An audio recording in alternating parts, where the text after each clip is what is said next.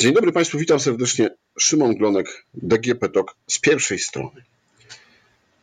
Dzisiaj moim i Państwa gościem jest pani Renata Popik, koordynatorka zespołu Polskiej Misji Medycznej Vasco Emergency Team. Dzień dobry. Dzień dobry. Czym zajmuje się pani grupa? Co to za grupa? Bo to nowy twór e, i chyba w Polsce, i a przede wszystkim, no właśnie, w Polskiej Misji Medycznej. E, no, w Polskiej Misji Medycznej e, na pewno. Grupę, grupę stworzyliśmy, daliśmy jej zaczątek w zasadzie zupełnie niedawno, bo tydzień temu skończył się trzeci etap rekrutacji mm, do tego zespołu, do tego zespołu, do którego od momentu ogłoszenia rekrutacji zgłosiło się ponad 300 chętnych, ale do tych pierwszych testów e, dopuściliśmy ostatecznie tylko dwunastkę z tych osób i z tej dwunastki wyłoniliśmy jeszcze troszkę mniejszą grupę, z której zechcemy stworzyć taki zespół e, szybkiego reagowania, to ma być zespół wielospecjalistyczny, złożony z medyków e, różnych zawodów, nie tylko lekarzy. I to ma być zespół, który ma pomagać i w Polsce, i na całym świecie w sytuacjach jakichś nagłych kryzysów czy katastrof naturalnych, czy tak jak teraz e, w sytuacji takiej, która się dzieje w Ukrainie.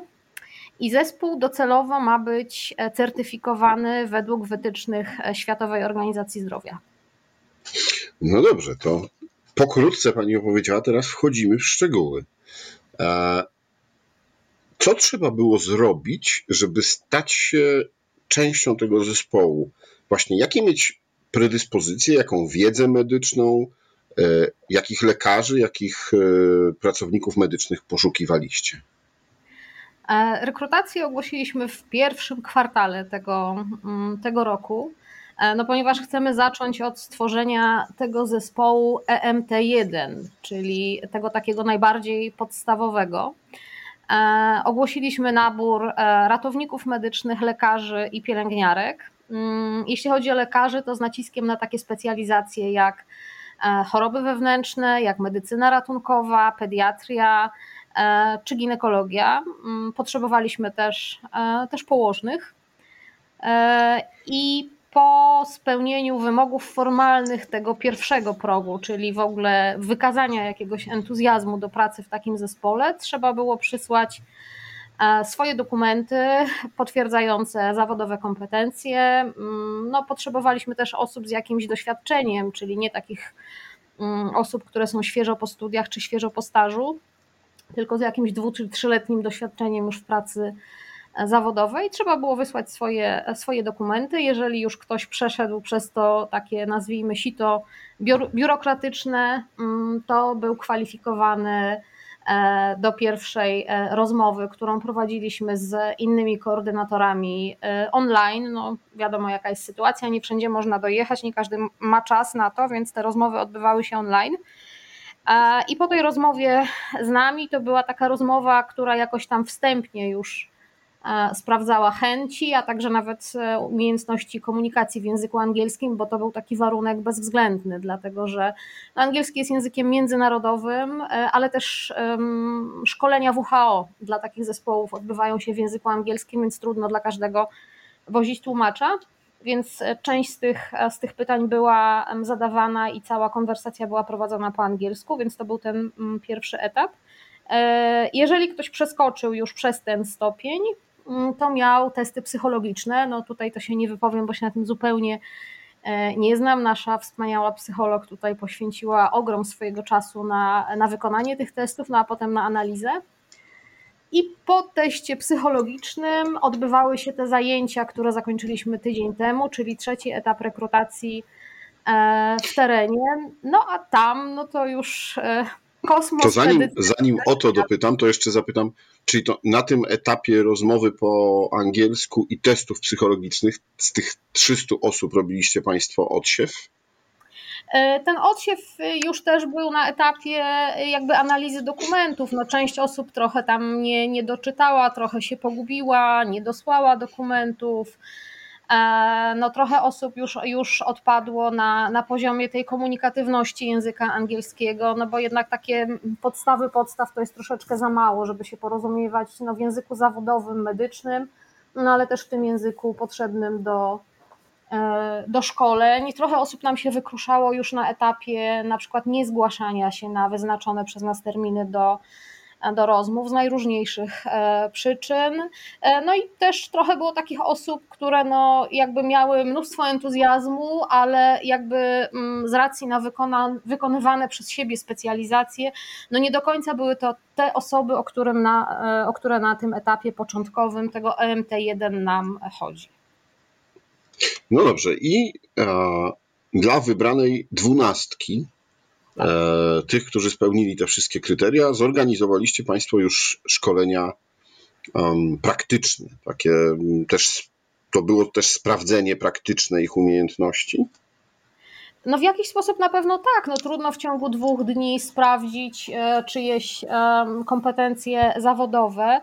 E, I w zasadzie ten test chyba nie był e, jakby głównym testem sprawdzającym czyjeś predyspozycje czy umiejętności zawodowe, tylko raczej chodziło nam o sprawdzenie, czy taka grupa osób zupełnie sobie obcych, które się widzą pierwszy raz w życiu, czy będą w stanie w ciągu tak krótkiego czasu podjąć ze sobą współpracę, czy będą w stanie sobie, mm, sobie zaufać e, i jak to wszystko będzie wyglądało, bo część, część z tych zadań była taka rzeczywiście do oceny umiejętności pracy, pracy w zespole.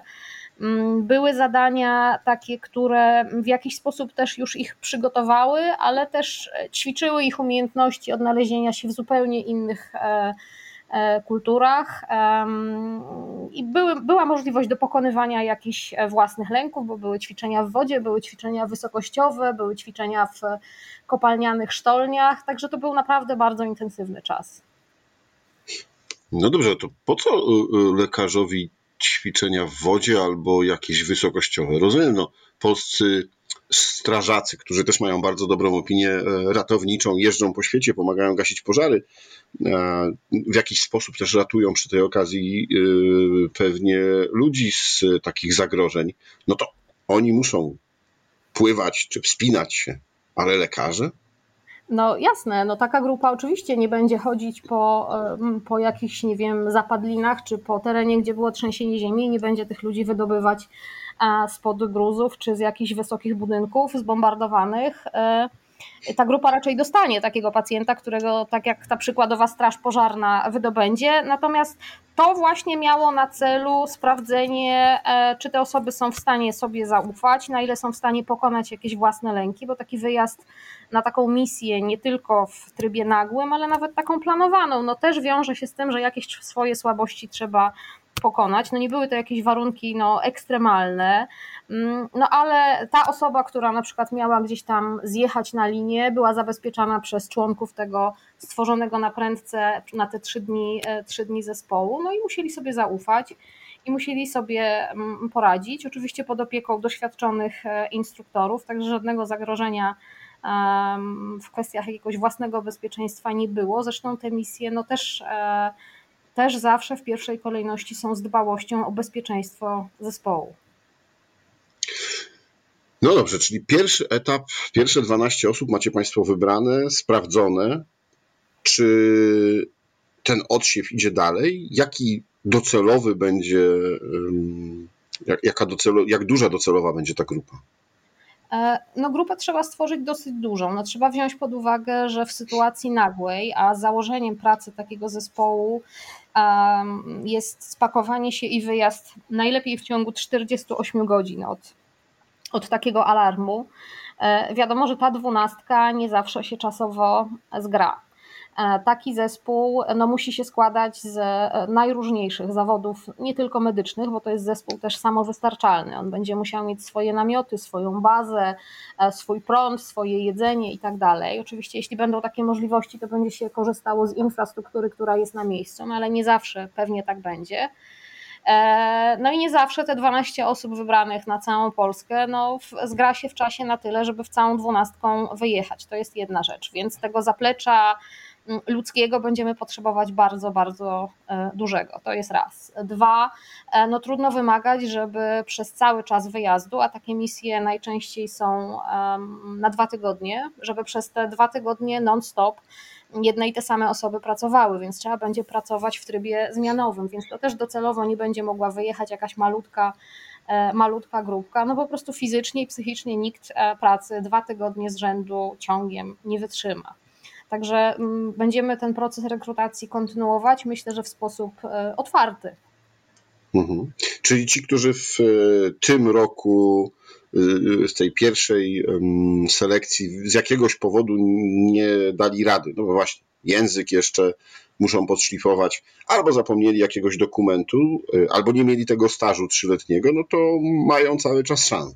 szans. Oczywiście, oczywiście droga, droga jest otwarta. Liczymy też na taki odzew. No, nie ma to jak poczta pantoflowa, chyba lepszej zachęty i reklamy nie ma, więc liczymy też i mamy nadzieję, że e, osoby, które już tego doświadczyły na własnej skórze, swoim doświadczeniem zachęcą e, swoich znajomych i że taką grupę, taką grupę uda się stworzyć. No proszę też pamiętać, że to jest na razie baza, na podstawie której będziemy chcieli wyjść i stworzyć ten zespół, żeby uzyskać tą certyfikację WHO. To jest też cała masa spraw absolutnie pozamedycznych, e, szkoleń, e, dokumentów, więc to wszystko, wszystko wymaga czasu i naprawdę nakładów pracy bardzo różnych specjalistów. Mhm. No dobrze, to przejdźmy do tej certyfikacji e, WHO, bo na świecie nie ma zbyt wielu takich grup które są certyfikowane i które w ten sposób działają? E, rzeczywiście nie ma. E, zespół, od którego, od którego my chcemy wyjść, czyli ten Emergency Type 1, e, w tej obrębie, w obrębie tej jedynki kryją się jeszcze jakby dwa zespoły, dwa typy pracy, może tak, tego zespołu, czyli to jest ten zespół fixed i mobile, czyli taki zespół jakby, który przyjeżdża i pracuje na miejscu, ale też taki zespół, który ten sam zakres e, obowiązków wykonuje przemieszczając się i najczęściej swoją bazę, czyli jakieś na przykład namioty niesie mm, ze sobą. Więc takich zespołów, które są tym typem pierwszym, zawierającym w sobie jednocześnie ten typ, ten stacjonarny i ten mobilny, rzeczywiście na całym świecie są e, tylko cztery. Trochę więcej jest tych zespołów typu pierwszego, na przykład tylko mobilnych albo tylko tych stacjonarnych. A kolejne stopnie to są już zespoły takie wyspecjalizowane, ich też jest bardzo mało i to są już osoby, które na przykład mają salę operacyjną, mają stację dializ albo na przykład już zawężają swoją działalność na przykład tylko do swojej działki, czyli na przykład no ja chętnie siebie widziałabym w swojej działce, czyli w takim zespole stricte chirurgicznym. No ale tak jak mówię, no trzeba stworzyć jakąś podstawę, na bazie której będziemy się rozwijać i być może kiedyś uda nam się sięgnąć po te kolejne stopnie wtajemniczenia. A jak wyglądają taki, jak, wygląda taki proces certyfikacji? Co trzeba zrobić?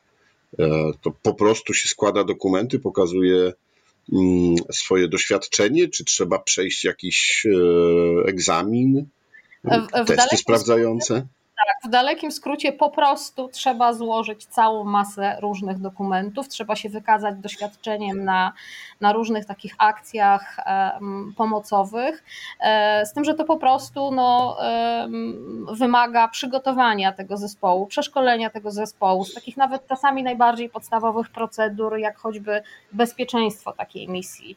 E, to proszę pamiętać też, że ten zespół będzie wyjeżdżał czasami w warunki, które tam są zupełnie naturalne, a dla nas na przykład to są jakieś choroby e, egzotyczne i tropikalne, więc też trzeba będzie tych ludzi przeszkolić z zakresu właśnie tych chorób dla nas tropikalnych i e, egzotycznych, więc e, trzeba będzie też się wykazać bazą najróżniejszych szkoleń, które będziemy się starali tutaj wykonać na miejscu i też udokumentować akcje, które zamierzamy rozkręcać e, jeszcze tutaj w Polsce, no bo ten zespół też w Polsce będzie, będzie działał. Także to jest ta część jakby taka pracy stricte zespołu medycznego. Natomiast do tego dochodzi ta część e, taka pozamedyczna, czyli chociażby zakupy sprzętu, który, który ten zespół będzie wykorzystywał do pracy. To wszystko, wszystko trzeba mieć udokumentowane no od najmniejszego, nie wiem, paragonu świadczącego chociażby o zakupu strzykawek do całej masy różnego specjalistycznego sprzętu. Tak jak mówiłam, ten zespół ma być samowystarczalny, więc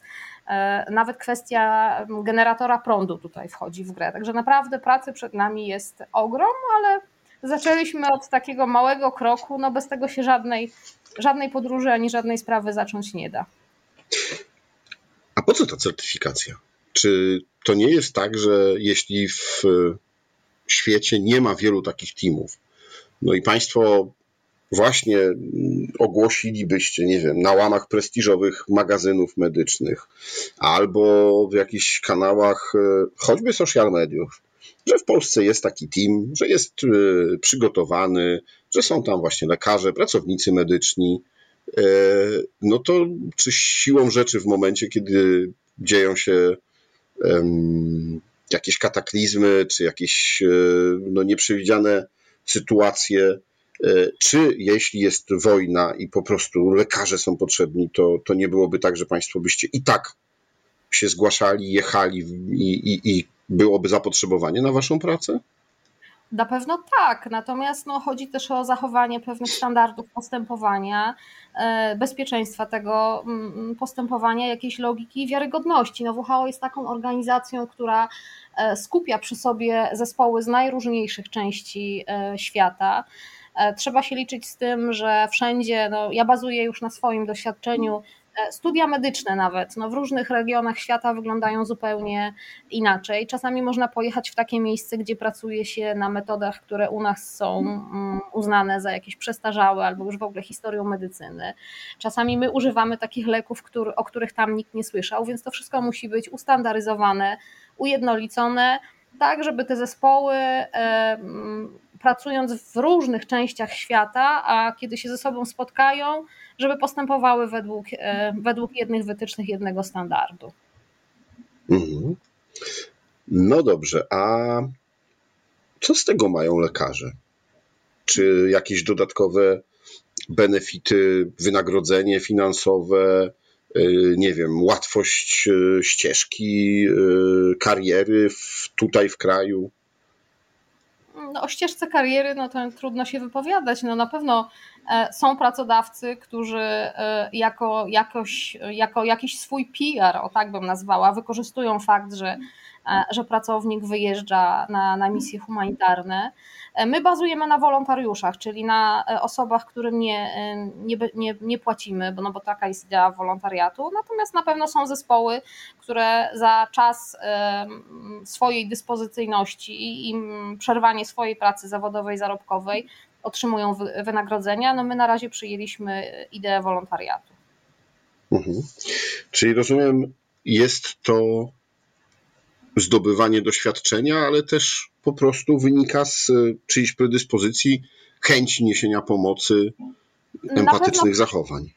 Na pewno chęci. Ja rozmawiając o takich wyjazdach na misje medyczne, boję się trochę słowa zdobywania e, słów, zdobywanie doświadczenia, dlatego że ja nie chciałabym, żeby to w jakiś sposób nasuwało taką myśl, że człowiek, medyk jedzie tam, żeby się uczyć. To nie o to chodzi. E, my nie jedziemy tam eksperymentować na, na ludziach, czy tak jak się kiedyś mówiło, że jedź sobie do Afryki, to sobie nabijesz rękę, to absolutnie nie o to chodzi. Nie ma to, ma, nie ma to też być lekarstwo na czyjeś wypalenie zawodowe, bo zdarzają się osoby, które są już tak zniechęcone do, do pracy w Polsce, że szukają sobie jakiegoś lekarstwa na, na to swoje zniechęcenie, więc to, to nie o to chodzi, nie ma to, to być lekarstwo, to ma być realna medyczna pomoc specjalistów, doświadczonych osób, które, które chcą i które potrafią pomóc w innych warunkach. Mhm. No dobrze, to jakie są e, dalsze kroki? Co Państwo teraz e, przewidujecie robić, żeby dostać tą certyfikację i, i mm, móc już realnie jechać i działać? W najbliższym czasie mm, planujemy kolejny krok, już taki trochę większy. Ogłosiliśmy w w nocy z piątku na sobotę e, grupie już taki alarm wyjazdowy. Mm, będzie to wyjazd do Jordanii. E, osoby, które potwierdziły mm, chęć swojego wyjazdu, będą, e, będą miały okazję poznać już pracę w zupełnie dla nas innych warunkach kulturowych. To będzie praca mm, z personelem medycznym z Jordanii, z personelem, który opiekuje się obozami dla uchodźców w Jordanii, uchodźców głównie syryjskich, gdzie polska misja medyczna już od lat prowadzi działania pomocowe mm, y, i planujemy tam robić e, szkolenia z medycyny ratunkowej e, i z takiej, no, nazwijmy to, e, małej chirurgii. Tam nie ma szpitala, w którym, w którym można by operować, natomiast no, jest cała, cała masa różnych drobniejszych procedur chirurgicznych, które można by tam zrobić, więc będziemy próbowali jakoś i ten temat e, ogarnąć i wspomóc ten personel w tym zakresie. Także to będzie taki dosyć krótki wyjazd, ale myślę, że myślę, że intensywny. Mm, I kolejna akcja, która już jest zaplanowana, to będzie akcja w Polsce. Jeszcze nie mamy, jeszcze nie mamy dat i e, szczegółowego programu, natomiast w ogólnym zarysie to będzie akcja pomocy e, osobom w kryzysie bezdomności, które doświadczyły albo są zagrożone odmrożeniami. Mhm. No, czyli e, wyzwania cały czas praktyczne, ale tak jak pani powiedziała, nie chodzi o to, żeby zdobywać e, umiejętności, tylko żeby pomóc innym.